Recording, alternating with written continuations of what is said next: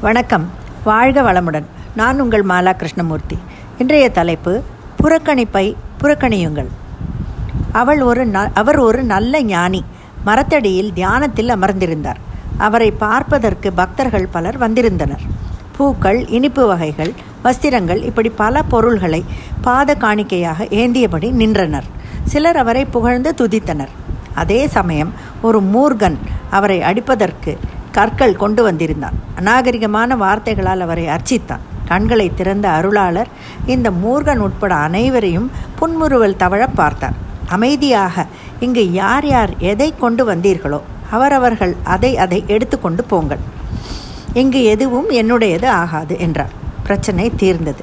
மூர்கன் ஞானியை புறக்கணித்தான். ஞானியோ மூர்கனை புறக்கணித்து விட்டார். அமைதியாக. இப்படித்தான் சில சமயம் வாழ பழக வேண்டும். கெட்டதை சுமப்பவர்கள் கெட்டதை பெறுவார்கள். நல்லதை சுமப்பவர்கள் நல்லதையே பெறுவார்கள். இது உலகின் இயற்கை நியதி.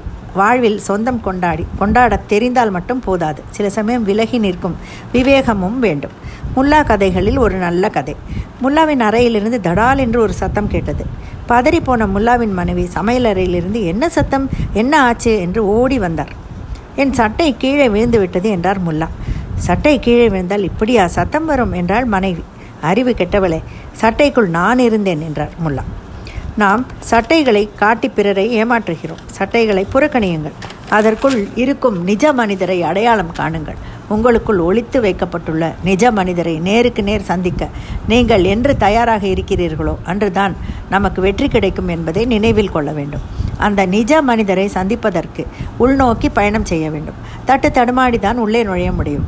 ஏனென்றால் உள்ளே ஒரே இருட்டு துழாவி தேடிக்கொண்டு தான் செல்ல வேண்டும். ஆனாலும் அந்த நிஜ மனிதரை சந்தித்தால்தான் அவருக்கும் நமக்கும் உள்ள இடைவெளி போகும். இடைவெளி குறைய குறைய நாம் ஜெயிப்பது சுலபம். அந்த நிஜ மனிதர் யாருங்க?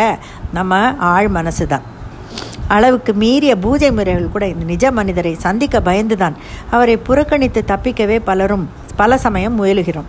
இந்த நிஜ மனிதன் வேறு யாரும் இல்லை நம் ஆழ் மனம்தான். பிறர் பொறாமை தான் புறக்கணிப்பாக மாறுகிறது.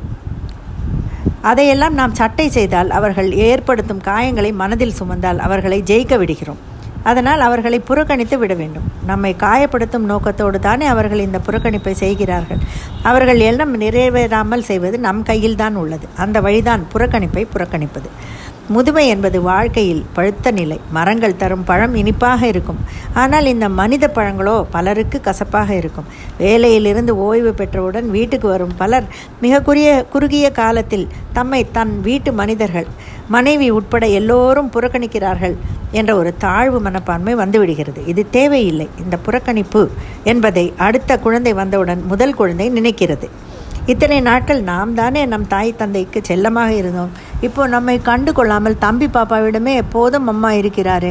பரிசுகள் எல்லாம் எல்லோரும் தம்பி பாப்பாவுக்கே தருகிறார்களே.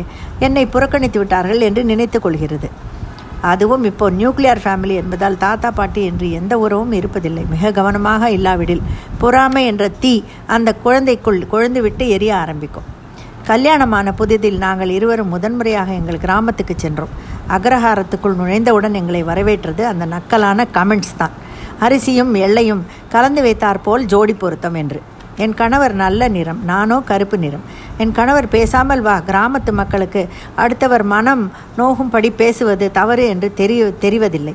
அவர்களை புறக்க புறக்கணித்துவிட்டு நாம் போகலாம் வா என்றார். அப்படியே செய்தோம். மனது ஒத்து நாற்பத்தி மூன்று வருட தாம்பத்தியத்தில் ஓடிக்கொண்டிருக்கிறது எங்களுடைய வாழ்க்கை. புறக்கணிப்பை புறக்கணியுங்கள். வாழ்க்கை நம் கையில். நன்றி வணக்கம்.